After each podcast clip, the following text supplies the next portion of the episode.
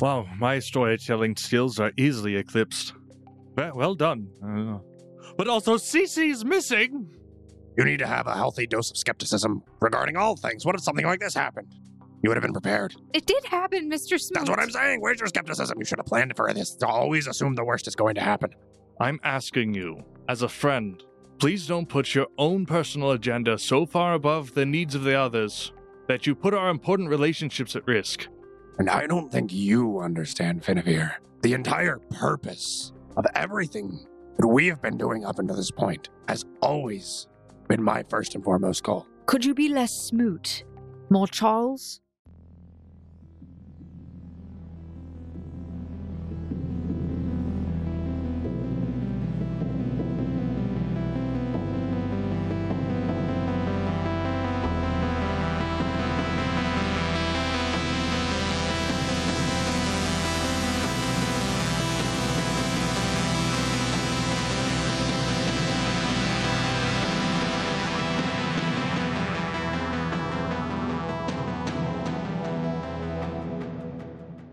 Foundlings, and welcome back to another episode of the Gate Chronicles. This is Chronicle 1, Chapter 47. Yeah, this is still like it's still a struggle because my notes don't say that at all. It still says like episode and session and stuff. Yeah. Uh, well, anyway, I am your game master and host. My name is Emily, and as always, I am accompanied accompanied. I am joined by none other than, thank you, Quentin. Quentin Ott, who plays Charles Smoot, 57 year old biology teacher, born and raised in upstate New York. Finally getting some answers and maybe meeting individuals that he's been longing to for a very long time. Uh, and my name is Jaden, and I play Benevere Avir, uh, a bard and aspiring seeker, and perhaps one day a successful merchant. But we'll get to that when we get to that. That that is that is I guess how it works. That is how it works. Time advances and plot we moves get to forward. that when we get to that. I guess everybody deserves a recap of what happened last session, last episode, last chapter. Chapter. Yeah, Chapter, last chapter. chapter. Yeah. Uh, so the party made haste for Senai as Valen and Kelsey recounted the tale of Cece and John's disappearance. Armed with new information, Finavir focused his efforts on uncovering the potential whereabouts of the two, while Charles pursued after his own goal, getting a new suit and also uh, news of the far traveler. And that's uh, kind of, I guess, where we're picking up, you know? In all fairness, he was told he needed a suit to really get anything done in this town. Yeah, you gotta look like there's business. Yeah, you have to Going on. appear as if you're important enough to hold a conversation with. Yeah. Well, you and Kelsey were riding the lift Hmm. up to the mountain observatory, which is very high up. It's actually almost to the peak of this mountain. Yeah, there were way too many stairs. There were a lot of stairs. way too many and stairs. yeah, there was a challenge made, and Charles Smoot was like, I'm not about that life. Well, right it's now." it's not that you're right. It wasn't necessarily that he believed he couldn't do the ta- the challenge. It's that the challenge wasn't time efficient, and he values the answers so great. Yeah. You also had a very deep conversation with Kelsey about some of those dreams she had been having, those feelings. Mm-hmm. Do you remember anything? Oh yeah. Um, she's also been having dreams, and she's been hearing her brother's voice. Uh, yeah, that's all you got from there. That's all I got. Wow. I see how it is. Yeah. Well, anyway, so uh, I think I think the last words were something like, ah, "Yeah," and then there was awkward silence for a while as For you guys a really long uh, while. finished riding your way up, which is like a ten minute ride all the way up the side of this mountain as this wooden lift kind of dangles Precariously. Yeah, I was Oh gonna yeah. I, I I vibed the precarious nature of this lift. I know. I, I felt it in the last episode of I, I, I felt it in the hesitation of your voice. it was precarious. Anyway, as the lift comes to a halt at a wooden platform, you realize you are hundreds of feet in the air as you peer over the city below. Looking towards the safety of solid ground, you see past the platform is a cave. The stone appears polished and smooth, and along the exterior, you make note of what appear to be longitudinal slits cut into the side of the stone leading up to a dome structure tucked into a crevice of the mountaintop. All right, Kelsey, you said you know where Randall Godsworn stays. Ah, yeah. So we have to go. And she points to the domed area. There. Seems easy enough. It's not a bad time to travel. It's just, well. she points then, guiding your direction from the top of the dome down to the entrance of the cave. And she gestures, pointing to what appears to be a person dressed in a robe with a shroud covering their head. Okay. Charles Smoot just starts approaching. Hey there. How's it going? Here to see Randall Godsworn. Um, you disembark from the lift to make your way over towards this person, which, as you get closer, you realize they are much smaller than you and is more than likely a woman. Most individuals are much smaller than Charles Smoot, in all fairness. Okay, but you know, She's much, much smaller than Charles Smoot. a woman about Kelsey's height. Oh, yeah. Hmm, yeah. It's not that bad. God. How tall's Kelsey? Five foot four. Five foot four. Okay. I, I approach and say that I'm looking for one Randall Godsworn. Yeah. You see that she is dressed in a long woolen robe with a blue scarf that covers her head. She looks up at you, and she has a very pleasant smile on her face, and she just sort of nods and gestures for you to follow after her.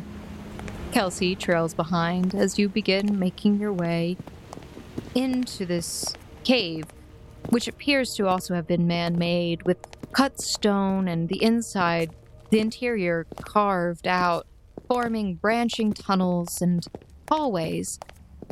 But she doesn't take you down a very long distance. She actually turns almost abruptly to the right, up a set of cut stairs, which, as you walk up, you see the slits from the inside, and you realize that these are windows that you're able to kind of peer out of, but seems to stifle the wind from beating against you as you go up the stairs. So, as you are walking through, go ahead and make perception check. Oh, first dice roll of the night. Ooh, let's use the tiny dice. Ooh, tiny dice don't fail. for the rolls that don't matter. Shut up. they matter to me. 23 for Charles Smoot. As you are walking up these stairs, you hear the faint sound of chanting, sort of sweeping all through the tunnels from your left side, since you are at the outermost part of this under mountain structure. And you also notice that occasionally there are carved into the sides of the walls pictures of what appears to be the elk, the one that you recall all the way from Ashby. Its figure is carved into the stone walls. You see different iterations of it, though. Different scenarios. One where it is grazing in a field, another where it is laying in a pasture, surrounded by dozens of other animals, as well as what appear to be depictions of offerings of food. And as you're going through, you don't really hear many other people making their way around, but you do notice that you smell what appears to be food being made, as if you're walking nearby one of the kitchens of this building. You go up about three stories inside this mountain until you enter into this domed room where you see blue cloth draped across the ceiling and shelves filled with scrolls and sidebound parchment lining the lower room. You see several other men dressed similar to this woman. They're seated at tables. Some appear to be studying, while others are scribing onto parchment, occasionally observing small objects beside them, or others observing sidebound books. It sort of reminds you of medieval drawings, almost of a church where they used to scribe into the books. You guys find yourself on the third floor of this observatory, as it was sort of referred to. In this area, there appears to be an open second story, which has a large metal telescope looking object displayed prominently in the center. Hey, hey, Kelsey, are any of these guys Randall Godsworn? Ah. hold on, they all kind of look. She looks back to the woman. they all kind of look alike. Yeah, yeah, I'm kind of getting that vibe too, right? They all got the shaved heads, wearing the same, like, cloak. Yeah. They all seem to really just wear these blue scarves over their heads, but, um, we found him last time up there. She gestures up towards the balcony as she says this. Uh, does Charles Smoot see anyone up there as of currently? You see, there is a person sitting on a chair by this telescope looking thing. Well, maybe that's our guy. Charles Smoot would point towards him. Kelsey squints her eyes slightly as she looks. Ah, yeah, no, that is him. You have good eyes. Yeah, I know the cataracts hasn't kicked in yet. I'm very fortunate. The woman who guided you here turns and looks at you both and just seems to be waiting. If she's not moving, I guess we kind of wait there awkwardly for a little while till Charles Smoot would kind of like nod. So, nice weather we're having. She cracks a bit of a smile, covers her lips, and then straightens back out and calms her face down. And she gestures for you to head up a nearby flight of stairs. Oh, okay, cool. Thank you. I wasn't sure what was happening here. She bows slightly and then begins to depart from you. Charles Smoot will return a slight bow and begin walking up the staircase at which she gestured towards. Kelsey copies you and then follows after as well. And you both make your way up these stairs over towards this gentleman who is currently scribing onto another piece of parchment, occasionally peeking into the lens of the telescope. I'm looking for a Randall Godsworn. Is now a bad time? As you begin to speak, you hear an abrupt shh From who? from around you. I'm looking for a Randall Godsworn. Is now a bad time? He peeks around the telescope. Yes, my child. Oh, well, I don't, I don't know. How, how old does he look? You see that this is an average sized man in his later 50s. He's actually sitting with his scarf down. You see, he has blonde, graying hair that is tied back, wearing the common robes of the clergy, along with an antique pair of spectacles that teeter on the bridge of his nose. Pretty sure we're about the same age. It'd be a little, little awkward if you were my father. Kelsey elbows you slightly. I think it's, you know, like a church. I, I know it's like a church. I always like to make this joke in front of Catholics, too. He continues to smile while looking at you, Oh. seeming to wait. Um, I am one of the members of the party who delivered the cargo which you ordered from Grobbins Antiquities. However, due to unfortunate circumstances, I was delayed. However, I had a few questions about the order you placed. Is something the matter, child? Uh, well, numerous things. Uh, but most pressingly of all, my interest lies actually in one of the paintings you purchased. He, for a moment, looks sort of down to his side, just seeming to think, and then he puts down his pen and pushes against a telescope, which seems to retract slightly as he gets up and stands before you. Did you purchase this painting specifically and quite knowingly for its contents?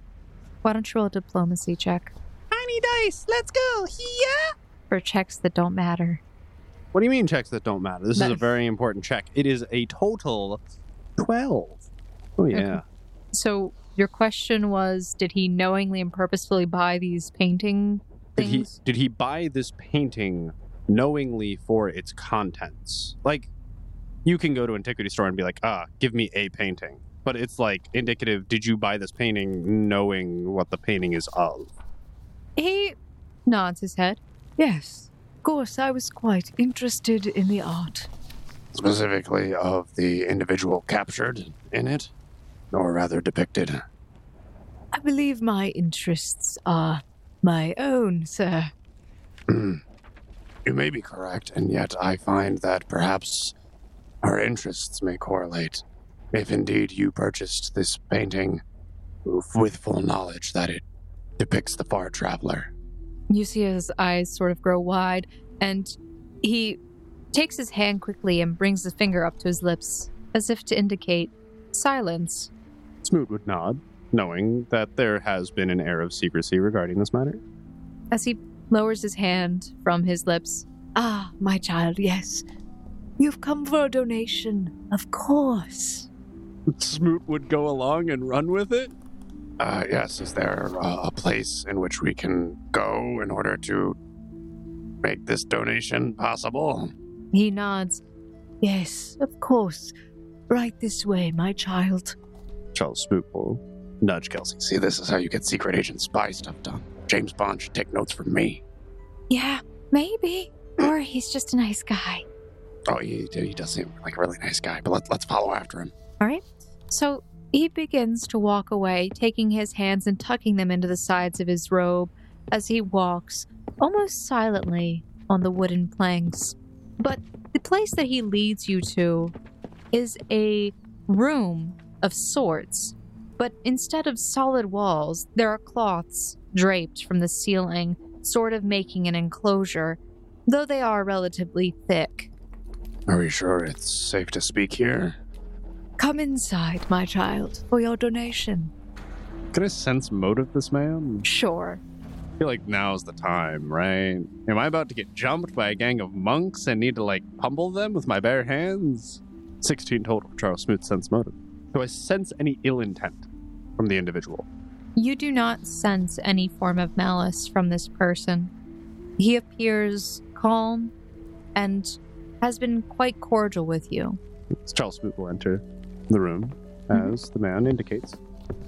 He waits until Kelsey passes by before he steps inside himself, and as he does, he removes his hand from holding open one of the cloth drapes, which then falls to the side. And you do notice that as the cloth drape falls back into place, you do notice that the exterior noise is somewhat more muffled, though this man, Randall, continues to speak in a more hushed tone. So, you have interest in, of course, the far traveler, my child. Uh, indeed. Come, sit. And he gestures to several seats that are nearby. Charles Smoot will take a seat in one of them.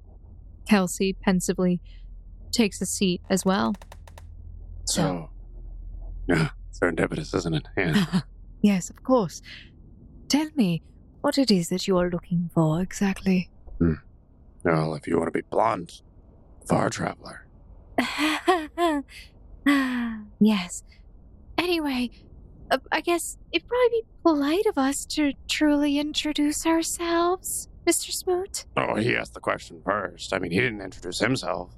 Ah, of course, how rude of me. You are quite right, my child. I am Randall Godsworn. My name's Smoot. Charles Smoot. And I'm Kelsey. We, we already met.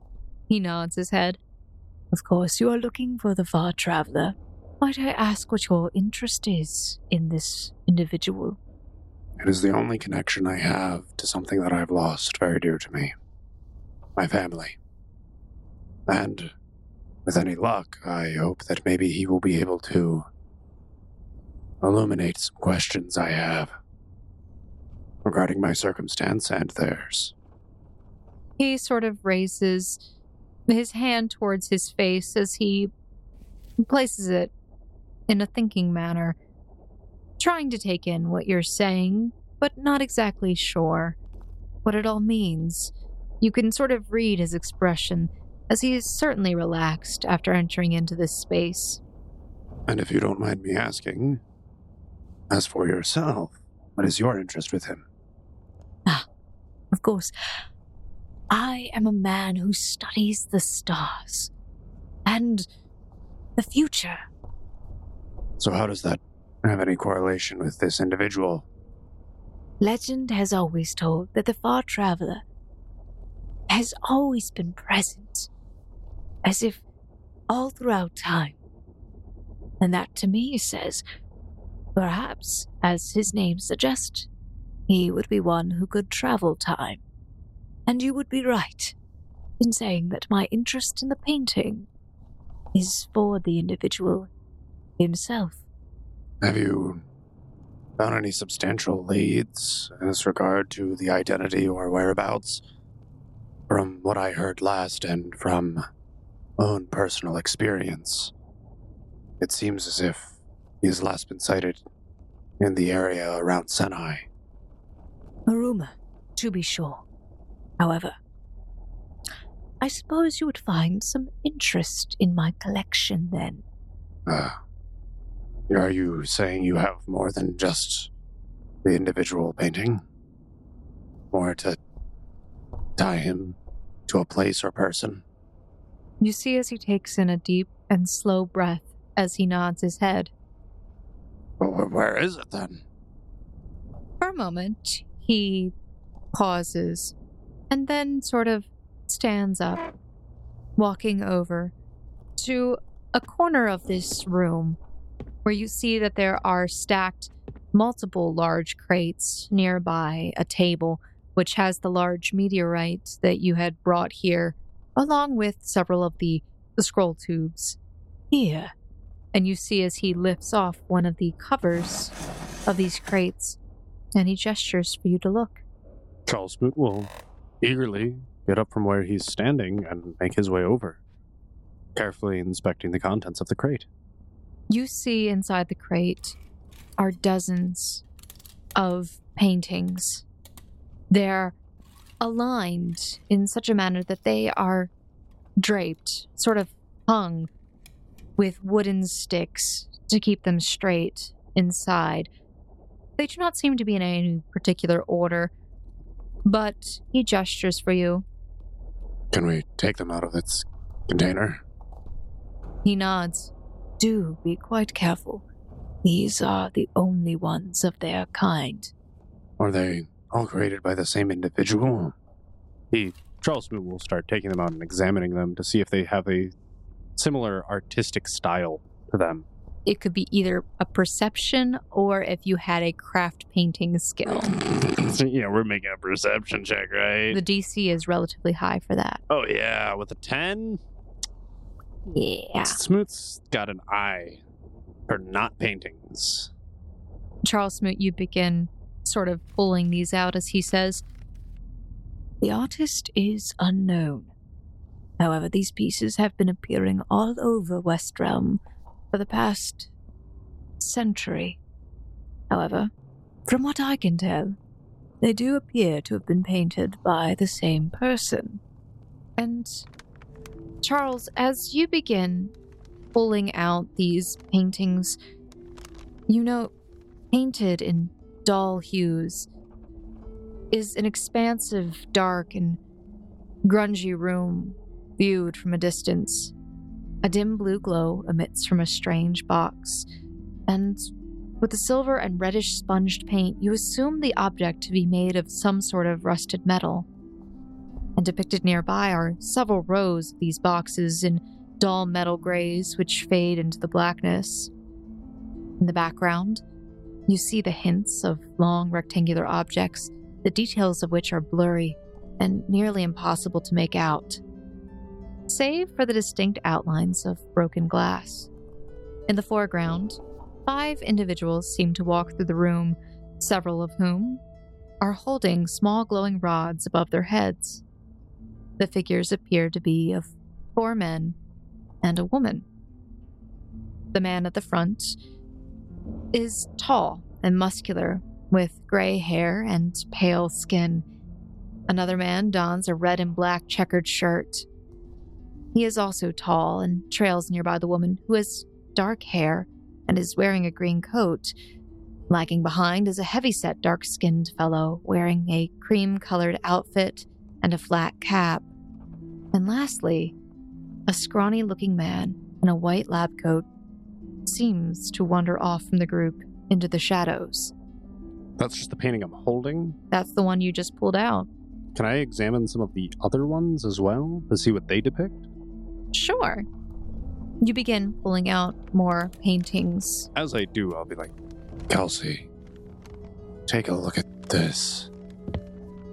Kelsey looks at what you're looking at, and you just see her eyes go wide and her mouth slack jawed.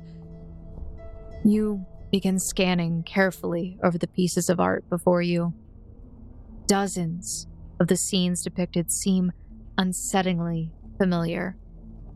A ruined village in the forest with a collapsed large building and blurred silhouettes of a group moving towards the viewer, though a dark shadow looms overhead in the building with red eyes glaring down at the figures. And hidden in a nearby shadow appears to be a shrouded figure. In another, the man in the red checkered shirt lies on a stretcher, a bite wound on his arm, seeping blood. And sort of depicted in a blurred fashion, this view is from overhead, it seems, with tree branches looming there, but also what appears to be a hand illustrated. But as you continue to parse through, you stumble across one that catches your eye. The scene is unfamiliar. A shrouded figure stands in front of a reddish stone wall, a cliffside, possibly. Natural light seems to stream down overhead onto a nearby stone shrine. But what catches you off guard is the unmistakable depiction of Charles Smoot facing the figure. This is really weird. Um, this location here in this last one, Mr. Godsworn, is this a location in Senai? He peers over your shoulder as he looks at the painting. Ah, yes. The Shrine of Tribes. What is this Shrine of Tribes? It is a monument erected to remember those who were lost during the warring of the tribes that occurred before Senai was founded, when it was known as the tribe of Sanim. Did you want to examine the paintings any further? Um, you mentioned that there was a dark figure hidden in the shadows with red eyes in one of them. Mm-hmm. Is this just in one of them, or is this a reoccurring dark figure which seems to be looming? Just in one of them, and in particular, it seems to be looming in part of the collapsed building. Meanwhile, the depicted shrouded figure is also nearby, but not inside the building, but rather standing off to the side. And you said there was a handprint in the one of us in Ashby? You, the one that you see is of the man in the red checkered shirt, who is lying on a stretcher. It is looking down from overhead, and there appears to be a hand itself sort of leaning against a tree in a way from overhead. But that, that is all that is depicted there. Um, well, Mr. Godsworn, I don't know if you recognize, but we may have some very illuminating news. He looks at you, confused. Ah, though it may come to a surprise to you as much it does I, I can assuredly confirm that all of these are depictions of my party's travels over the past few months. And Charles Smoot will point out specifically in all of the depictions where he can, where it is him and also Kelsey to corroborate this as evidence. I see. That is very interesting. He looks at you more closely, examining you and then examining the paintings themselves. Uh, there was a phrase I heard recently. Something I'm not quite sure at this point was vision or reality. Phrase was, It has begun. This doesn't happen to mean anything to you, does it? He shakes his head. No. But I will say, perhaps if you are somehow connected to these paintings, He seems to get a glint of excitement in his eyes, perhaps you can read this. And he begins turning over a few of them and gestures to the back, where you see written in English letters are words that seem to almost be titles of the paintings. One labeled as lurking, another poisoned, lost, captive. Ah, see, Kelsey, I tried to tell Finavir and Valen that people name paintings, and they wouldn't believe me. Mr. Smoot, this is written in English. Uh, well, yeah, I kind of did pick up on that now, didn't I? What is going on? And then, as he turns over the painting of the shrine, you see on the back is the word meeting. Oh. Ah, wait! Mr. Smoot. Um, uh, Randall!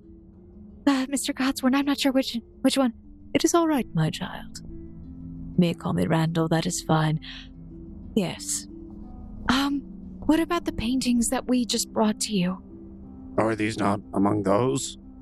These are from my original collection.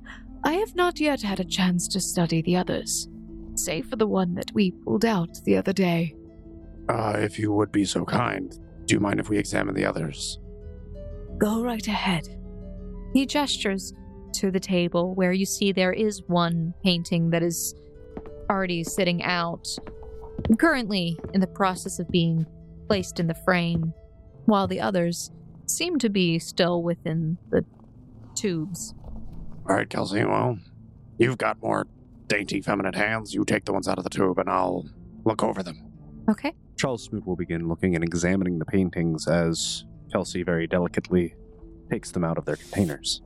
Charles, as you walk over to the table, you are greeted by the sight from your dream or awakened moment. You're not exactly sure what it was, but there before you on the table is again the shrouded figure with glowing green irises staring up at you. And what of the ones that Kelsey takes out of the tubes? Kelsey is slowly pulling them out, trying to be very delicate with them. As she pulls out the other ones, she lays them out next to you.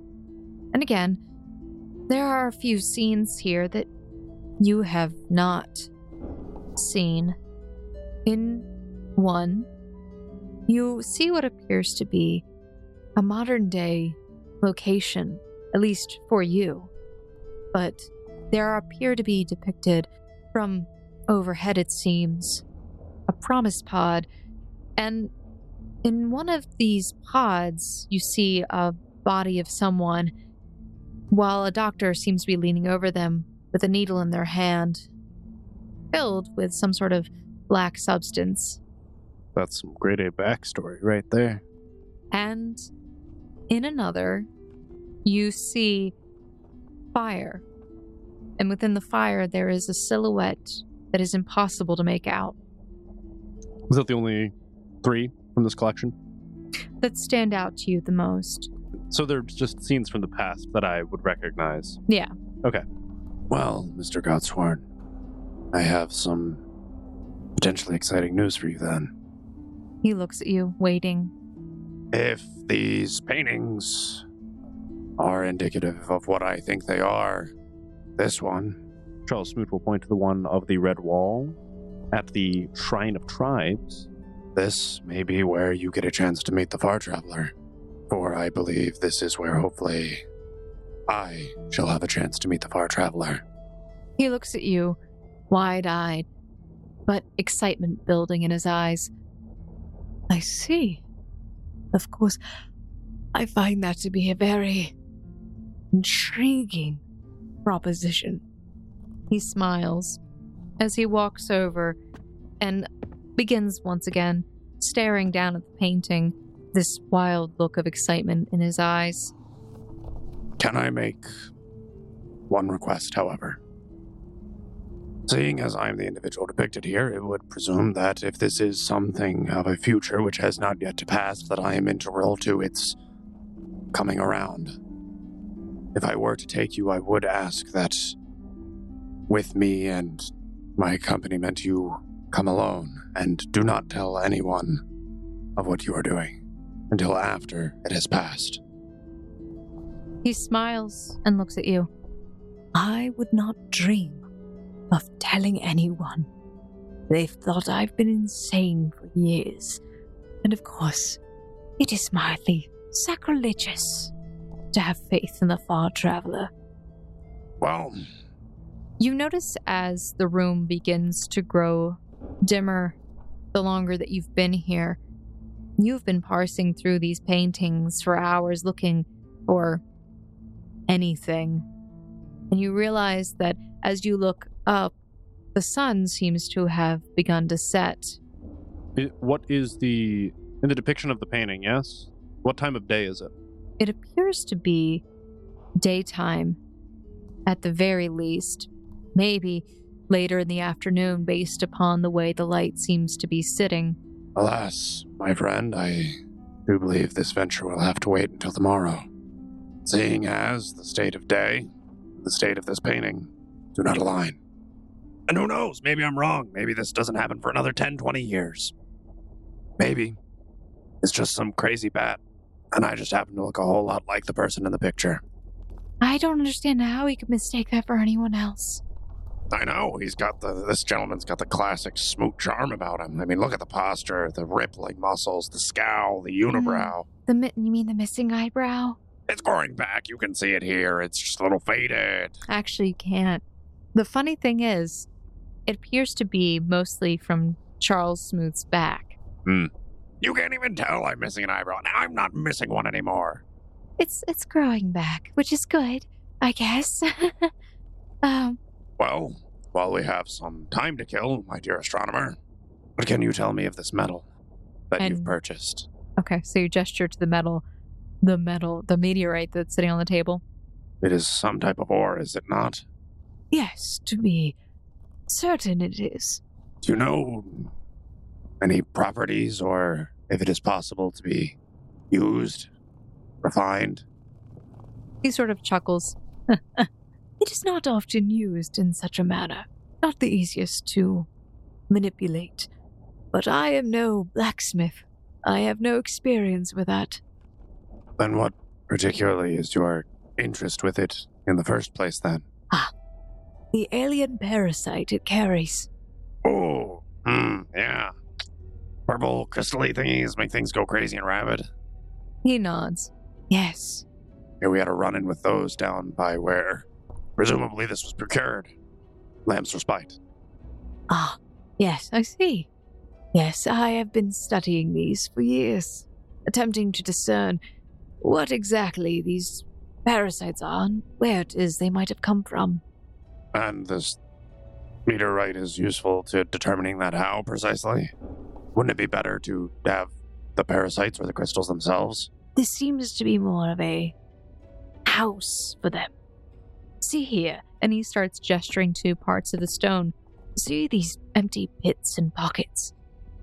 It is almost as if they are stored within these walls, or that they eat through it. Note these chambers inside. Even the discarded material is important for the study. Would you be interested in the crystals protruded from said parasites as well? He pauses for a moment. It depends on if you have them active or not. What does that mean? I think I just like throw them in a bag. Is that a problem? This Is this a biohazard? He looks at you confused. What is a biohazard? To put, take, take the two words apart, biological hazard. It's it's very self-explanatory. So it is hazardous. Yes, it's hazardous biological material. You know, biology, life. Okay, look, if I was carrying this around and he He would would pull one out of his bag and reveal it, though not touching it directly with his skin, but the cloth in which was wrapped around it. if I was carrying this around, would it be a problem? He takes his hand. Um, what color did I tell you they were? They were purple. As you pull the crystals out from your bag, you notice that they are no longer a brilliant violet color as they were, but rather a dark purple color. Ah, I see the bloom is faded. What does that mean? I do not like the sound of that. If you're saying that you fought something that was afflicted by the purple parasites, the crystal parasite, and you removed this crystal from the body, He looks you up and down. it seems you have a strong fortitude and have not been afflicted by it. Are you trying to tell me that parasites tried to enter my body while I was sleeping via these crystals? If you came into direct contact with it, then yes. Oh, what? No, this is. I should have really gotten more of a warning. Oh, didn't you touch that with your hands? Oh, well, clearly I'm fine. I'm not glowing purple and like foaming at the mouth like that one rat did. Uh, uh, so you said it's. Is it still. Um, The What's the likelihood of this thing being dormant inside my body and like waiting to like gush out of my stomach like from Alien? he looks at you. Have you found yourself being uncontrollably angry? Oh, all the time. That's my natural state of being. And how long ago did this happen? What do you know? Well, let's see. The worst was about like three years ago. Um, no. Perhaps a better question. When did the exposure occur? Oh, the exposure about mm, three, four weeks ago. Tops. Been about a month of travel. Hmm. You'd be dead by now. What? What? What? You can't just throw that on someone so haphazardly, sir. He brings his hand back up to his lip. Oh, right, right, right, right, right. Sorry, sorry. Well, we're not talking about like secretive things anymore. It's just that I have a potential alien parasite living inside of me. More than likely, if you were afflicted by this, you would have died within the first two weeks. Have many individuals survived exposure to this? If not treated, most people would die. However, luckily, there are herbalists who have found certain concoctions that can kill off the parasite within a person. Rather, though, it is quite painful. Okay, so now what level of biological anomaly must have occurred for me to have carried five of these things in my bag and me not be dead right now? And Smoot will pull out the rest of them, assuming that they are now all lacking in vibrancy as well. Yes. They all are now dark purple. Well, you see, if you come into direct contact with them, that is the main course for the parasite to enter the body. Pretty sure I broke them off with my bare hands. He looks you up and down. I'm not sure. Not everyone is afflicted, however. The chances of that not happening are slim to none. But if you have not experienced any of the side effects, then perhaps you are immune. Let's go, Kelsey. Look at that. I'm immune to creepy alien parasites. I could take on the world. She kind of backs away from you, making a slight cross with her fingers. Hey, what is this? Come on, he said I would be dead by now, especially if I was exposed to five times the standard lethal dosage. And Randall begins explaining a little bit more as he does get slightly excited. Are these things overly common? Ah, A brief history lesson then. According to our sources, in the 50th year of the cycle of this planet, they were discovered to have existed. These are the oldest known parasite on this earth, What was it again? Purple something crystal? Or purple? Purple crystal parasite. and they infect the host through direct contact, though they do take several days to integrate into the host's body. The saying goes that they drain the life force of the host, but they may enhance strength and endurance for a period of time, and may prevent the effects of fatigue. Said this is the oldest one. Does that mean there's other ones? Yes, So you're telling me that there are steroids from space falling from the sky? He looks slightly confused about part of that. there are indeed parasites that fall from the sky, yes. Are they overly common? It depends on the area, though the purple crystal parasite is the most common. Do you mean to tell me that these And Charles Smoot will pull out one of the ores, can just be found pretty much anywhere? He sort of nods his head in response, slowly growing concerned at your sudden interest. The GM is also growing concerned. What do you mean? You're saying steroids can fall from the sky just about anywhere and I can just stab them into my body and I'm borderline immune? He continues to explain, But, um, well, the downside, of course, is as the host's body begins to fail, a light purple crystal starts to emerge from the body and then fully erupts in a very violent manner as the host dies, creating the bloom effect. Yeah, certainly did notice that part. Yes, well, the bloom remains active for several days before they mature and then grow dark. But it is while it is in this state that the alchemists that we have they seek to obtain these crystals can be valuable to them. Very good to know. Do you have any of these other housing and casings and Charles Smoot's just throwing around one of the tiny rocks. which you have already studied and are no longer using? They have been disassembled, which is why I had to order more Why have they been disassembled? for research. Ah, and it, what do you do with the disassembled portions of it? He sort of gestures to a small nearby container on the floor. Have you any use for this? He sort of shakes his head. I was going to discard of it. You're just gonna throw this out? Yes. You, you mind if I, uh. I'm a rock enthusiast. Bluff. You're at penalties, man. He quickly moves towards the container you gestured towards and picks it up. I believe I will dispose of this now, if you do not mind, my child. yeah, sure. I mean, that's perfectly fine. His concern has grown. I don't know what you're planning on doing with it, but I mean, you said it was a relatively durable material which came from space. Have you not thought about the potential scientific and engineering properties of such material? such as Forging it into weapons, armor. A durable, lightweight alloy is potentially very useful. He looks at you quizzically, but then sort of shakes his head. no one has tried forging it that I know of, ah, but I am not a blacksmith. I am just a simple clergyman. Well, then, uh, you intend on studying these, potentially ongoing for who knows how long, yes? If I could find use for whatever discarded remains you have, it could potentially be beneficial to you. If you would like, I know you, I assume you are very busy. I could take these discarded remains from you and see if any blacksmith would be willing to try. And who knows, potentially, the pair of us may have found a new revolution in alloys and metalworking.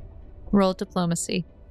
I'm gonna use the big die for this one. The little Okay, die is not. It's, it's rolled four for all of my rolls tonight. Uh, we have a total. I get to add nothing to this, but 18. That's actually a really good roll. It's a good roll. He sort of relaxes his arms from around the container that he has picked up instead of holding it as close to his chest. He sort of lowers it to his side. All right. I would like to see what it is that you may come up with. However, after all, He looks at you. you did come here for a donation. Uh, me, Kelsey. I don't know. It is best to play the role. He sort of gestures to the table. What, what, what do you want me to donate? He lifts up his hand and kind of like rubs his fingers together. Jeez, you're gonna really? I mean, I'm paying for the material. At the very least, I can get something maybe nice for the cause. We got that much money. or- I think he's asking for a donation to the church. Yeah, but like, what, do you- what does he want? I uh, put 10 silver pieces on the table. He'll nod. And as part of my good faith to the establishment, I will assist you in discarding of this material you have no use for.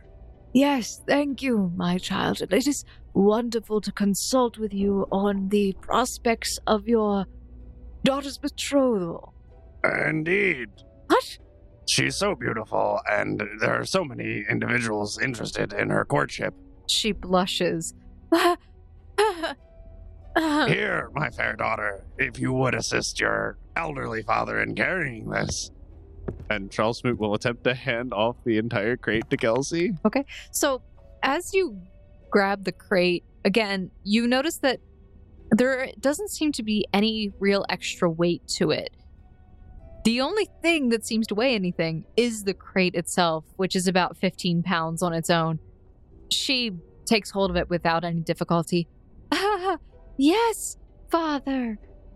I will carry this for you. I'm such an old man, my back's weak. It could give out any moment. Uh, Here, let's. We should make way. It's quite a journey back where we are staying. Yes. To The house. The house, indeed. Yes. Well, thank you, Mr. Godsworn. I sure we will be seeing each other again quite soon. He nods and sort of bows his head. As you begin to exit, he lifts up the cloth drape for you to head out. Cool. And me and Kelsey will head on our way. Me and my daughter. Yeah. Oof. Oof. All right. You guys begin making your way out from within the observatory. And you, again, you walk your way down following the stairs. You do notice that the observatory itself seems to have mostly cleared out, save for one fellow who is currently writing furiously inside of a book as he is attempting to burn the midnight oil. You can do it. I believe in you. He looks at you, taking his finger and covering his lips. You're the only one working here. Oh, I'm trying to study, sir. And I believe you can do it. Mr. Smoot, please stop being so loud. We mean words of encouragement are welcomed in any culture. Let us go, Father. Ah, yes, uh, I get curmudgeony when it gets this late in the evenings. Ah, yes, we'll go home and rub your bunions or something. I oh, is that an offer, Kelsey? No, maybe you could ask Valen. I, uh, that prissy boy, I doubt he'd do that. No, He probably has servants for that. He does have servants for that. I Wait, I can get a servant to rub my bunions? sir, please, shush. Oh, I got better things to do. Screw you, studying man. So you begin Charles Smoot running. will very eagerly begin making his way out of the building. and you begin heading your way down from the lift, the 10 minute ride down. And it is very distinctly dark at this point. It is dark out right now. So, yes. Uh, well, Kelsey, I doubt any blacksmith will be open this late. no, I, I don't think they would be. So, the only thing left to do is to make our way back to Valen's Manor and tell nobody anything. We don't tell them anything? Finavir's preoccupied. Balin has his own stuff to worry about. And, to put it bluntly, I mean, you didn't see any of them depicted in the paintings, did you? This is our burden. Perhaps our burden alone. It may be wisest to keep it that way. Well, I mean, I didn't see them in any of. I mean, I at least saw when we sort of met them. But that's about it. I mean, even I wasn't in the painting with. Uh, I guess the far traveler and you. Do you want me to come along, though? Well, who knows? I mean, Mr. Godsworn might even be. Way he was anxious and looking at it, he might be stalking out that shrine for the next fortnight. Yeah. Maybe we should have asked him where it was, and then we could have picked a meeting time and place. Feel like we can ask anyone where a town renowned shrine is, and just in case we do not want his company, not scheduling a date and time with him is probably better. Oh, that's probably true. Oh, I didn't think of it that way. I was really unsettling to see all of that, though. Uh, almost as unsettling as the vision. Hmm. Well, Kelsey, perhaps this really is the beginning. The beginning of the end. Maybe, soon enough, we'll finally get to go back home. Yeah, if that's even possible. Well, if it is, the only person who would know, supposedly, we have a meeting with. Hopefully, as soon as tomorrow. Hmm. Yeah. Well, I guess I'll show you back to Valen's place. Actually, you can kind of see it from here. What? You can see his house from here? Yeah, it's really nice. What do you mean? Wh- Which one is it? Is, isn't that big one over there to the left? Yeah, actually, how did Wait, you know? what? You, what do you mean? That, that's multiple acres of property. I know. It's really impressive. Oh, wow. Yeah, no wonder he's next in line to be king, and I can't believe he said he'd probably make me the captain of the army if I had to put in some good work. Hmm. I think he was joking, Mr. Smoot. Oh, what are you saying? I wouldn't make a good commander of an army? Yes, I am. What? You've seen my battle presence. I'm a fierce foe. Ah, yes, but you're also a, what is it, high school teacher? Yes, and what difference is there between leading a bunch of rambunctious high school students and a bunch of bloodthirsty military combatants? Little to none. I was going to say horniness, but no. this is on the same level. Oof. Bam. All right. So you both make your landfall from the lift. So, after you both finished up with your initial activities for the part of the day, which was the beginning, the sun set rather quickly in the area, and you both begin making your way up towards Valen's manor, at least where he sort of gestured for it.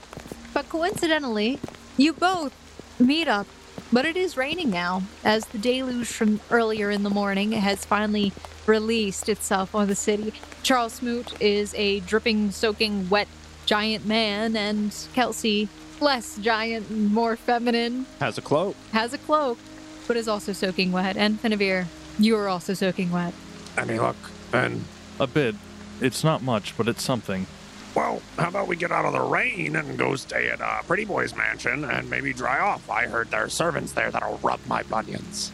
Uh, I don't know if that's actually the case, Mr. Smoot. Are you gonna take that back now? I, you got me so excited when you said that. I was kidding. I was just trying to. We've been walking for like three months. I could really use someone to rub my bunions. Oh, anyway, It's just up that hill.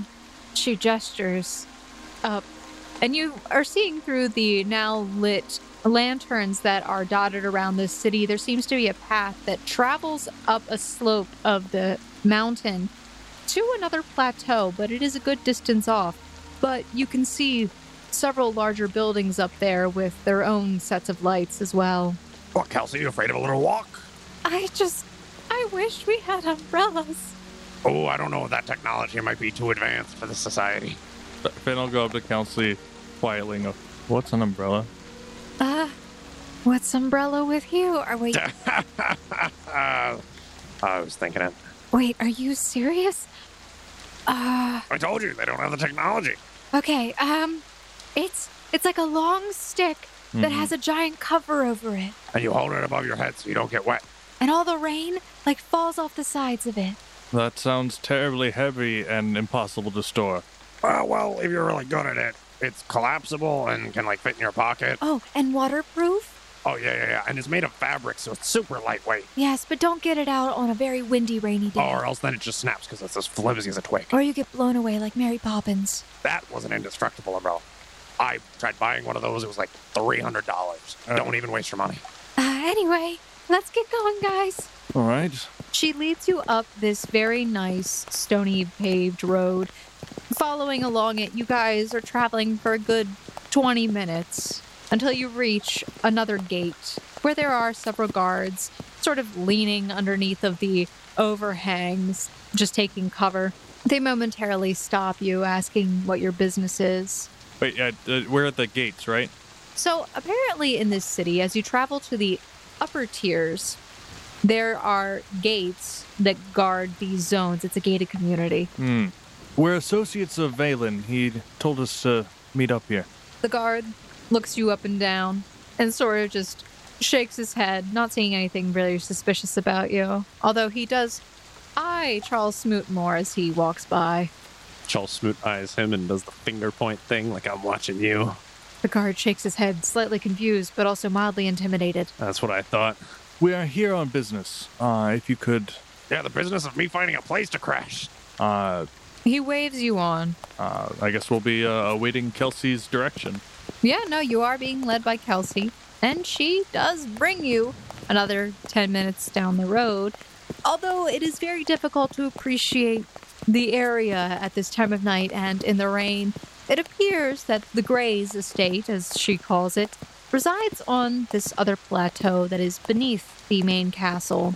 From what you can tell in the shadowy light from the flickering lanterns, it appears to be a large manor surrounded by an ornate iron fence. And you can see that there are lights shining from inside. You definitely see, though, through the dancing lights, you see well maintained hedges lining the yard. And from here, you can hear the sound of a waterfall. Wow, Kelsey, I really did not think it was going to be this far away from when we were looking up above on the mountain. That was quite a walk. I can understand why you weren't eager, especially in the weather Yeah, it's really nice here in the daytime. when it's not raining. So how do we get in? Is there like a secret knock we have to do? No, there's the gate over there. Um, both of you make a perception check. Nah, nine. Okay. Are you sure? I I, I could have maybe seen it better from on top of the mountain, but 26 for Finn. Charles Smoot, your eyes are just blinded by this this sheet of rain. In fact, because of your size, you're actually blocking enough of this rainwater from like hitting against Finavir directly that he can see better than you can. Very nice. Very it, like the height advantage is Yeah. really hitting you bad here. But Finavir, in the shadowy overhang of the door, you see the silhouetted figure of a man, which, as you approach, he sort of leans away from the door and then approaches you. And you realize that Valen seemed to have been waiting for you guys. I was wondering when you'd all show up. Charles Smoot will um, playfully bow. oh, your highness, I'm sorry. I hope we weren't keeping you long. Oh, Charles, please. Please stop. I'm begging you. Stand up. I. This is not like you, and it's very concerning. Well, what? I mean, soon king to be. I mean, I gotta get in your good courtly graces, don't I? Uh, let's get inside from the rain. Mr. Smoot, if you could just hold the smoot until we get dry at least. I, I gotta get all the smoot out now. Once I'm in there, I gotta be more Charles. That is very true. Please, in front of my parents, do not. Just take your smoot outside and get it over with. What do you think I was doing, Ben? I had to get all my jabs in before I have to be a proper gentleman. All right, well, let's go inside. You'll catch your death out here. So he leads you to the front door. And once again, with this weather, it is very hard to take in the beauty of the estate, but the grandeur of it remains with the two large, oversized doors that even Charles Smoot couldn't reach the top of if he jumped. And he leads you inside. Would you like to make a perception check or anything? Or is this just. Am just I going like to see anything you- important if I do? Yeah, you sure? I might. That's amazing. I want perception check 18 total for Charles Smoot. and 17 for Finn. Okay. As you enter in, soaking wet and dripping onto the nice stone floors in the entryway, you see that there seems to be a man that is well dressed, a butler of sorts, waiting for you there. He is holding blankets in either of his arms, which he promptly walks over and begins to dry you off manually while you are standing there. But he does offer you a spare blanket. Additionally, as you are scanning around, you notice that the interior of this place is very well decorated. And in fact, there is one thing that stands out to you the most, and it is the overly large painting of Valen, promptly situated in the center of the foyer. See, only a king to be would have a, a self portrait like that prominently hung in the center of his house. Valen looks at you and then looks back. Oh God, no! She put it back. I didn't even realize it was still there. Mother, please. He walks through an entrance on the west side of the room, an archway that seems to lead into a dining room. All right, sirs. Will you be needing anything else, Lady Kelsey? Uh, uh, we're quite all right. Uh, I Finn would look around to, you know, measure the faces of his compatriots and make sure that that's uh, the case. I think we'll be well off. Thank you for your service. Will you be joining the family in the dining hall? Shall I place plates for you? Uh, Well, but of course. more than likely, though, it would probably be best to convene with Master Valen before we proceed. All right, right. Uh, uh, Finn will back down from the statement there. Kelsey is staring at Charles Smoot, wide eyed, shocked. Everything written on her face is, Who are you and what have you done with Mr. Smoot? Does the butler leave? The butler bows slightly and he begins walking into the dining hall. Charles Smoot will immediately let out a sigh, hunch over slightly, and like elbow Kelsey in the side. See, I told you I could pull it off. As you do that, you hear the sound of the butler.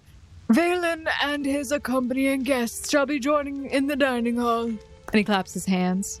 Charles Smoot will very quickly stand up very rigid and straight and begin strutting his way over to the dining hall. All right. Kelsey takes her hand and just sort of covers her face as she walks behind you.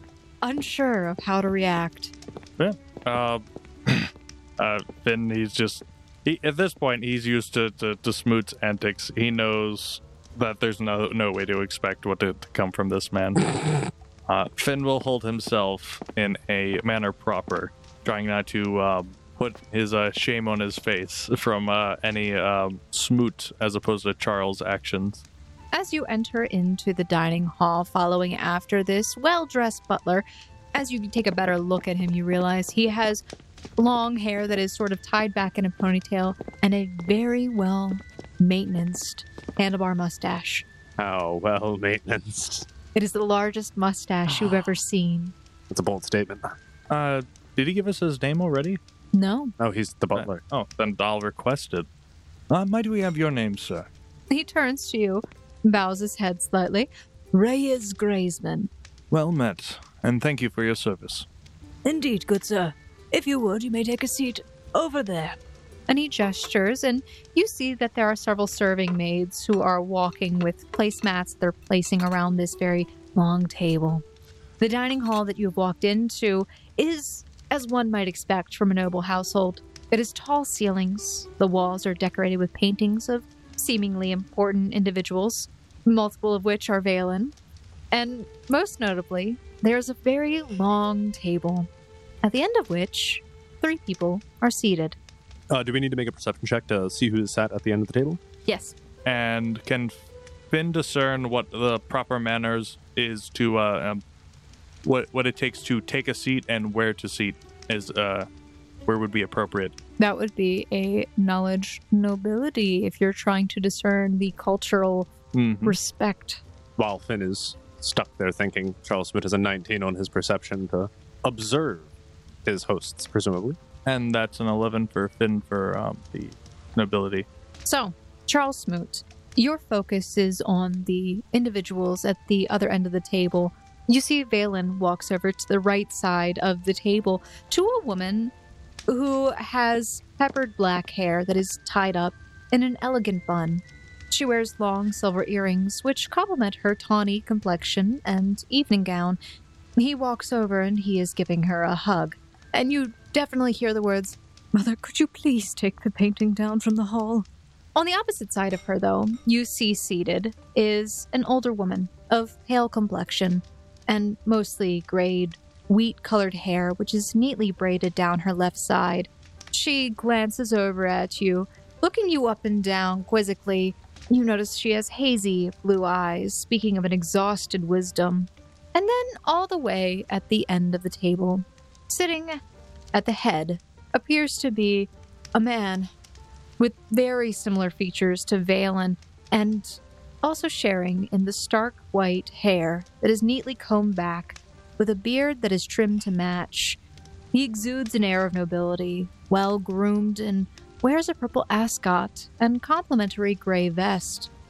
Finavir, uh, you see that there are several placemats that are lined along the table that are enough for each of you. It seems that the serving maids have already placed them down in an appropriate location, but you are not exactly sure of what's the best seat. Of course, though, in your mind, sitting closest to the host is a seat of honor reserved only for the highest guest. Uh, then, assuming that the seats directly next to the three at the end, and presumably there's a place for Valen, um, so that's a fourth person, and there's three more seats set out. Uh, he would try to sit on the right side, the furthest up. Okay. I, again, making sure that Valen is in wherever his appropriate place is. You see as Valen takes the seat next to the dark haired woman, and that is on the right side. So, Finavir, you take a seat next to him. Charles Smoot will uh, begin approaching the individuals, uh, not taking a seat yet, but just walking uh, in the general direction, but not too close. Mm-hmm. Uh, and he- he will uh, address the individual sitting at the head of the table, saying, By your refined stature and your noble aura, I assume that you are the master of House Grey. and Charles Smoot will make a bow. As Valen is lifting a cup up to his mouth and takes a sip of water, you just hear him do a spit take. And then afterwards, he'll nod over to uh, the two women. And by your beauty and grace, I assume you two to be none other than the matrons of House Grey. It's a pleasure to make your acquaintance. Valen is coughing violently at this moment. Oh, Valen, my dear boy, are you all right? The darker haired woman says and begins patting his back. She looks at you and nods quickly, meanwhile, patting her son's back and making sure he's not choking to death. The older woman turns and looks at you. Oh, do get on with it and sit down, ma'am. Charles Smoot will just uh, take a seat uh, on the side where Valen is. If are you sitting immediately next to him? Yes. So there are only two placemats left on the left side of the table next to the old woman. I'll let Kelsey sit next to the old woman. Okay. I'll sit at the end. I am not worthy enough to be sat so close to yeah, the masters of the house. Clearly, Okay. uh, so Kelsey shyly walks over and she begins to take a seat, but Valen gets up quickly and runs around, pulls the chair out. Dear God, I almost died. Said more Charles, less smoot. What do you want from me? There was so much more Charles than I w- He's saying this as he's pushing the seat in for Kelsey. There was more Charles than I was expecting. Was it bad? You want me to be more smooth? No, no, no, no. It's fine. I just took me. It took me back a lot. Can I try to cover this conversation with an introduction Sure. as I see them presumably trying to start their banter? Uh, uh, Finn will stand. Ah, ah, well, my manners. Uh, I am Finavir Vier. This is Charles Smoots and Kelsey. Thank you for having us in your home. The older gentleman is currently cutting a piece of steak and he's putting in his mouth as you are speaking. And then he places down his fork. And as he clears his throat, he dapperly dabs his lips before speaking. You're most welcome in our household. It is good to see Valen bring home his comrades. And as you have assumed, my good man, He looks over at Charles Smoot.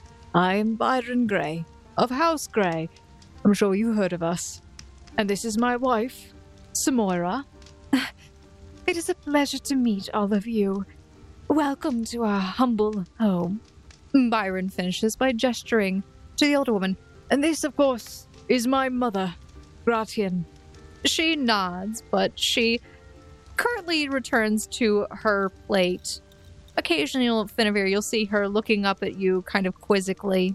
But the servants come out and they present you with large rounds of steak, potatoes, peas, and a variety of other dishes for you to select from. one of the most important things. How many pieces of silverware are there? Six. Oh, oh gosh, no. All right, wait, wait, wait, wait, wait, wait. That, that's right. You work your way from the outside in is the proper plating. If I'm not mistaken. You could roll knowledge nobility. Oh, I don't. I literally can't. You could roll. Oh, you got special permission. Go at it. I got special permission. It, it could be common knowledge, Quentin. Oh, not not with my five. Oh yeah, no, you have no idea. You're looking at this silverware on either side. There's like this sporkish looking spoon in there for some reason. Heck is this? I just I don't touch anything until I see what Kelsey uses first. You see as Kelsey is currently grabbing for the knife, she she's honestly struggling herself. And she's actually watching Gratian. So we're both just like looking uh, slightly to the left. Got it. She you hear her kind of mumble to you. I'm still trying to figure this out. And What does Valen use? And kind of Charles Smoot just tries to like straighten his back and like look over whatever placing there is in the center of the table to like watch Valen. Oh, you see the perfect etiquette, perfect manners all the way through. okay, so tiny fork on the right purse. This knife's only used for butter. The older woman, Gratian, puts down her silverware. Spit it out, man. If you can't use your silverware properly, then we can show you. It's not that difficult. Yes, Mr. Smoot. He he needs to be shown. Yes. 100%. I do not wish to impose on such guests of your stature. She snaps her fingers and Reyes comes over. See to it these children are introduced on the proper etiquette in this household. As you wish, my lady. He bows and walks over to you and begins showing you the proper etiquette so you're not having to cheat. He does this for each of you. Although Finavir, you, you feel a strange familiarity with it. I guess I'm a natural at eating. That's a good thing normally. You know, Valen's no slouch out in the field. Uh, he did some wondrous work against some nefarious bandits. You see his Byron's eyes sort of flick up to you and they light up a little bit. Oh, of course, do tell me. of my son's adventures. I'm surprised he has not already regaled you with the tales. Valen does not speak much of his, well, adventures. Uh, Finavir would like to um, fill uh, Byron in on uh, incident with El Chico and his banditos. Uh, due to uh, large efforts between Valen and our very own Charles Smoot, the majority of the forces were uh, uh, were blown away by their efforts. Getting a little bits here and there about how how a, certain bard kept um, the attention of literally half their forces for a while, giving them time to make the uh, daring rescue. Kelsey makes sure to add in that he was you were swallowed by a frog at some point in your life. One of the worst days of my life. Not the worst, but on the top 10 list. Oh, don't even forget the time that when I was able to be graced by the opportunity to assist Valen in taking down red drakes, which were terrorizing a mining town. Byron is most certainly paying attention to this conversation regarding the drakes. Ah, drakes. Of course, I remember fighting a few back in my day. So, then tell me, how did you take them out? Oh, Valen had some real fancy footwork, got it nice and slow, and then with one ease, ease swing, it was decapitated all at once. Wasn't that you? I didn't. Say, hey, listen. I didn't say who did the final swing. I said Valen did some fancy footwork, got it low, and then with one final swing, it was decapitated. That that that implies that would be a bluff. Can I aid another by uh, adding the fact that we did sell that head for a pretty silver? So you have to embellish by lying. Bluff.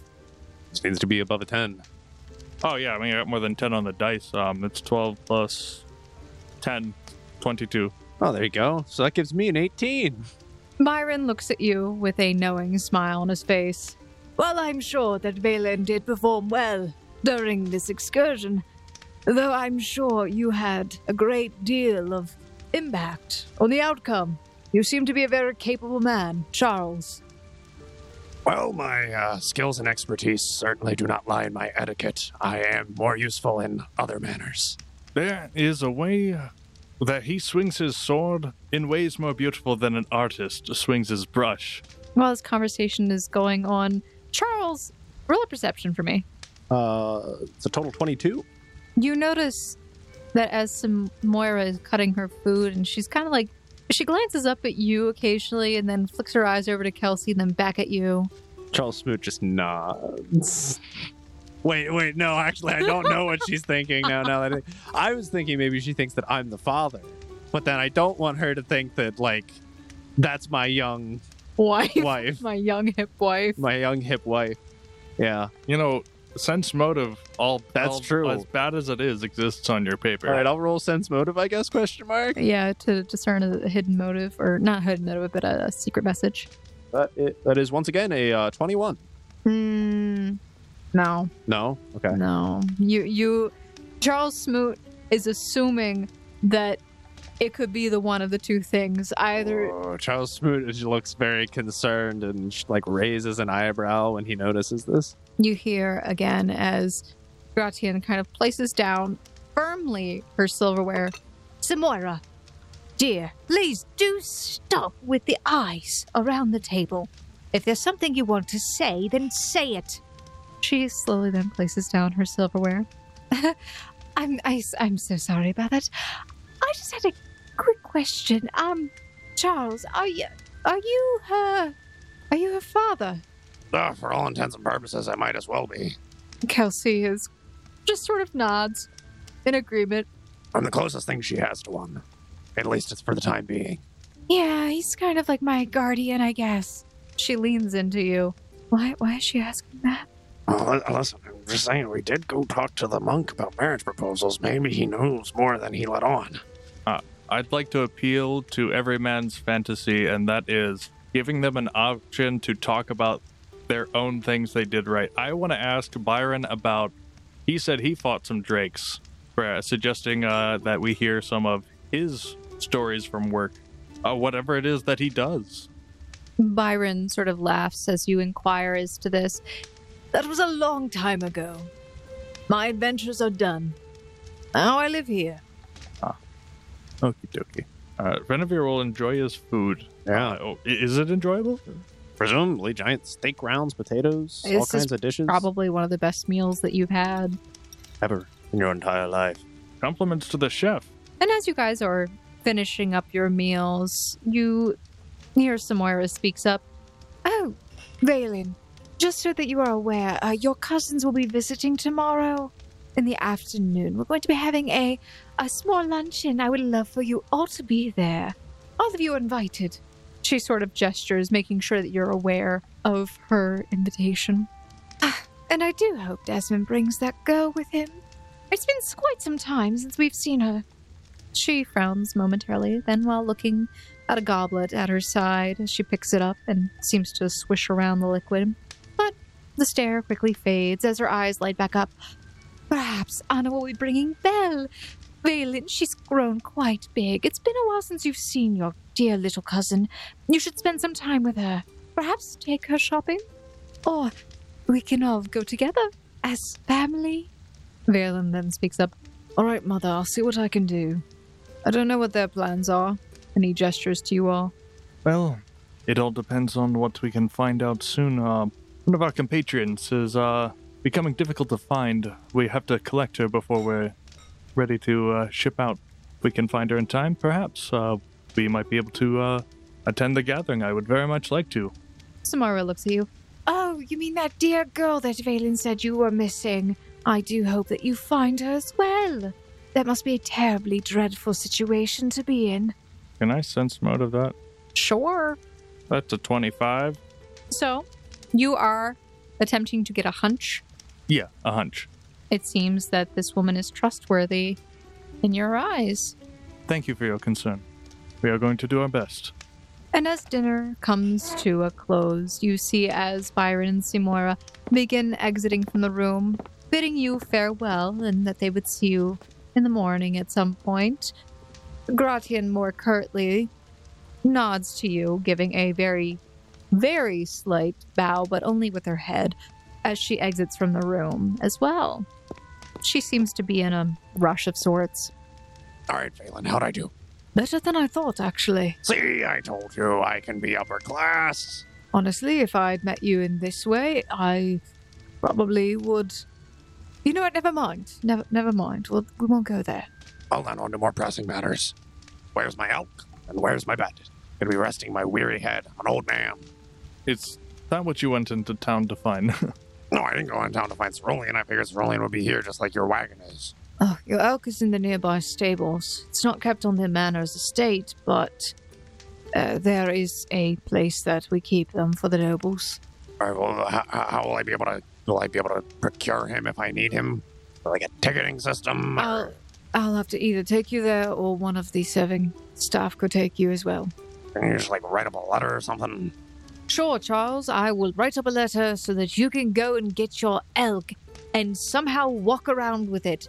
Just leave it in the stables for now. Before you I leave, you can gotta pick it up. check up on him. Gotta make sure he's doing well. Your elk is in heaven. I will tell you that much. You know how long it's been since I've been seen Cerulean? It's been weeks. You're right. He's probably already forgotten about you. That's what I'm worried about. Weeks, as in, you mean a week?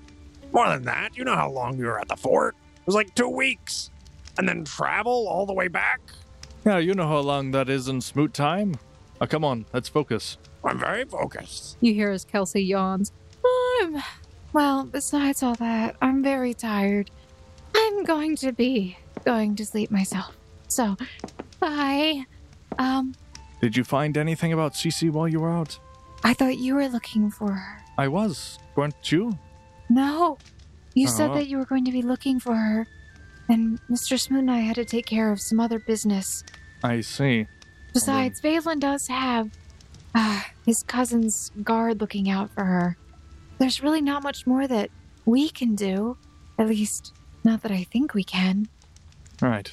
Well, it's been a long day. I'll see you in the morning. Yes. Good night, Finavir. Good night, Kelsey. She begins walking away before turning in once again, nodding to Charles. Good night, She puts air quotes. Dad. Charles Smoot acts as if he's wiping a tear from his eye. Good night, daughter. Oh, don't say that. That makes this so much weirder. Yes, please, please, both of you, do not be related at all. Ever. Why was the problem there, Valen? I just couldn't see it actually happening. What are you saying? I don't make a great male role model. You're a male, but a role model? No. All right. Good night, Kelsey. I'll see you later then. And you two, follow me. I'll take you to where you're supposed to be sleeping. All right. Wonderful. Can't wait to hit the hay. Got a big day ahead of me. Okay. So Valen begins leading you out from this room on the west side back into the foyer. And then he takes you down a hall towards a set of stairs. You see Kelsey branches off to the west side once again up the stairs, and Valen begins taking you down the east wing, where he shows you two guest rooms, one for each of you. Valen looks at you, Finavir. I'll have your things fetched in the morning. For now, it's just been staying with the cart, just for safekeeping. I appreciate that. A safe place can be difficult to find. Also, Finavir, why in Isos's name do you carry such a large backpack? I intended to set off on a merchant's journey when I left my hometown. I didn't exactly know what I was getting into. I thought I could travel from place to place, gathering, you know, whatever the local greats are and carrying it to another village and selling it at a profit. I had no idea. That sounds absolutely terrible. Why don't you, like, sketch something and sell it? Hmm. You'd probably make more money that way than trying to pick something up from one location and transporting it. Anyway, I'll see you in the morning, Finavir. Thank you. Then we'll go to his room alone, kind of find a place to sit, realizing that uh, he doesn't know what to do if he can't find Cece. He's not ready to lose anyone else anymore. He will take Isabel out as she's kind of re- a representation of leaving things behind that you care about. Press it against his head, and he'll just sit and meditate for a while. Okay. The room that you entered into, both of them are very well furnished. There are plush beds and cushioned seats.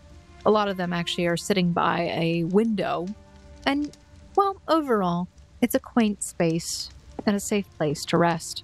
Charles Smoot will set down his box and his bag on top of it and just flounce immediately into the bed. All right. And I'm assuming you sleep? Oh yeah, absolutely. He's he's out cold as soon as he gets the opportunity to. It's been a very taxing day. You both sleep, feeling your travel worn bodies finally getting a chance to rest. You fade into unconsciousness, and you do not dream, only finding yourself waking up the next day and preparing to head out on wherever you decide to go. But you actually get to take in the beautiful surroundings as you make your way outside after receiving a delicious breakfast, which was delivered to your rooms in the morning. You see Valen is out there currently conversing with Kelsey, and the space that you see is beautiful. There is a lovely garden outside, directly outside of the manor, that is surrounded by the hedges and the iron fence. You can see the waterfall cascading over the topmost plateau from the castle nearby. There are a few other large mansions, but they're off a good distance. It seems that each of them has a plot of land up on this plateau of the mountain. Uh, Charles Smoot will head out early in the morning before the afternoon happens, before the family arrives, Okay. And just get out as soon as possible. He, he's got to check on Cerulean. He wants to see if he can find a blacksmith, and he's got to go to a meeting. Okay. All right. So Charles Smoot, you you head out. We'll have to grab a servant with me. You you grab a servant. You actually um, find Reyes, who is currently tending to the garden, snipping away some of the overgrown bush, hedge, branches, twigs, those things. Uh, yes, sir. Now, pardon me, I need your accompaniment uh, in order to go see my elk, apparently. So, Oh, of course, sir. Uh, give me one moment and I will uh, make haste with you. And he goes and informs another staff member before taking a short journey with you to the stable. Uh, Finavir Vier. Charles Smoot actually then left before you got outside and actually before Kelsey and Valen. So it's actually just them. So you left early, like as soon as you got up. Uh, would he be able to ask one of the servants if uh, if they knew that Smoot left? Like if they they knew where he went. You would not have known that he had left already, but by the time you got outside, you would not have seen him and you'd be a little. Oh, um, I assume that he would have gone over next door to check on him in the morning, uh, immediately after getting up. His room would have been empty. The last time this happened, Mess didn't come back.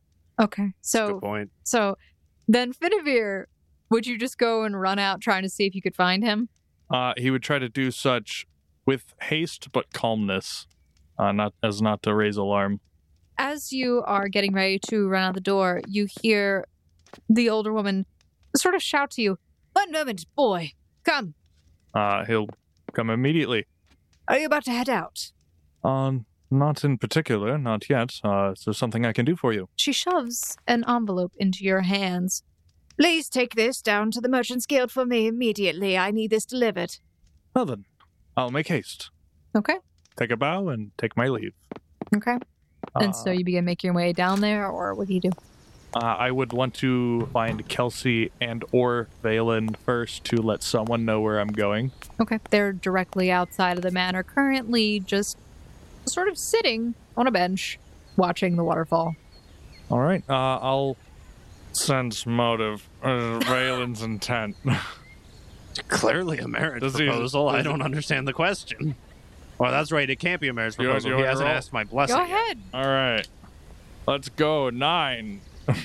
Finavir. You feel like you're interrupting something that you shouldn't be interrupting. You see as Valen's arm is sort of extended behind Kelsey's relaxed. It's a little suspicious to you with a nine. You Uh, have the that- worst possible thought. Uh, in that case, if that's what what Finn would see, he would certainly approach. Uh, I'll try to get their attention. What does he do? Uh, and as, as soon as he gets their attention, uh, Gretchen asked I deliver a parcel for her, so I'll be out for a bit. So you just walk up and say that to them as they're Yeah. sitting there? Okay. Yeah.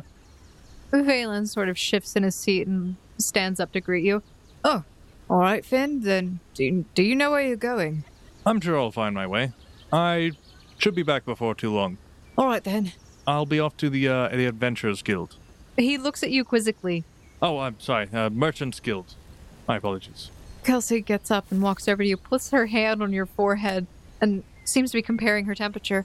I don't think he has a fever. He's not dead yet, so we should be okay. I'm Uh, not a medical provider. I'm healthy, just a little distracted. I know, Finn. We'll find her. Uh, hopefully, when Desmond comes here, well, there'll be some good news. Let's hope. All right, I'll be back as swift as I can. All right, then, Finavir, you begin to head off, making your way down through the gate, passing by the same guard the, from the previous evening who sort of nod to you nonchalantly. And you make your way. Go ahead and just roll a survival for me. That is a nine. It takes you a good bit to find it, though you are able to ask for some directions. Honestly, would probably should have only taken your character maybe about a half an hour, took an hour and 20 minutes. All right. But you find your way towards the Merchants Guild. And as you begin walking up the steps to this very lovely and large building, you see multiple people running to and fro. There are people dressed in very expensive garb. Some people are wearing multiple rings on their hands, other people have literal gold bracelets on their bodies. These are very wealthy, merchanty people. Hmm. This will be home one day. And as you begin making your way up the steps, you hear a voice call to you from behind. Finavir there. Huntsman? You turn around and you say, Huntsman, make a perception check for me. 21? Okay. You turn around and you notice it is not the huntsman that called your name, but you see a bald man with a horizontal scar across his nose, only a few feet away, looking directly at you. He's wearing a plain black coat over top of some chainmail, and he has a leather belt fastened at his waist with a scabbard. Though you do not see the weapon holstered. In this very cheery moment, exciting moment for you, You begin to notice that in the crowd is surrounding you, there are two other men who begin to approach you quickly. And this man, who's only a few feet away from you, rushes up to you, and you feel something sharp poke into your side. Uh, I try to figure out what that is. You feel as though something sharp and probably a, the weapon that should be in the scabbard is currently pressed against your side. All right. Uh, I have my chainmail shirt. It's the only thing I would. It's the only thing of my actual gear I would have on me. Okay. So it kind of be just awkwardly pressing. I turn to see who's doing that. It's the same man that was Oh. looking right at you. Is that, uh, that man is it, it? He approaches you, and you feel this in your side right now. Not Okay. in, but like pressing against it. There Oh. are two other men nearby as well, dressed similar. Come with us. Make no fuss, and there won't be a problem. Uh, I'll go. I'll take the lead on this one. Sure. Okay. And so, Finavir, you decide to follow along with these men who seem to be sort of mugging you, I guess, is the question. Question Kidnapping him? kidnapping you? Who knows? You begin to follow along with them. They lead you to a large carriage, which is opened up. The man who is holding the dagger to your side gestures for you to get in. Uh, I need to know how much escape option is available. Can I jump through something or jump? It's a covered carriage. It's like fabric that I could jump through if I needed to. Or... There are two men on either side of you, and this other gentleman in front. It seems that they are corralling you to get into the carriage. One of them has a firm grip on your shoulder currently. It's fine and all. Uh, I'm just getting mugged and taken to a secondary location. This is fine and all. yeah. Anyway, some pretty happy music for getting mugged. Uh, I think I'll go with them. Yeah. It's too cheery to be getting mugged, right? Yeah, yeah. It's it's almost hypnotic. It's like, why- oh, everything's fine here, right? Uh, it'll definitely be uh, protecting whatever area he's keeping the uh, uh, the envelope in. Okay. So, you get in. Uh, yep. All right. So, Finavir, you're pushed into this carriage, and the door slams behind you, and you feel as it lurches forward to an unknown destination.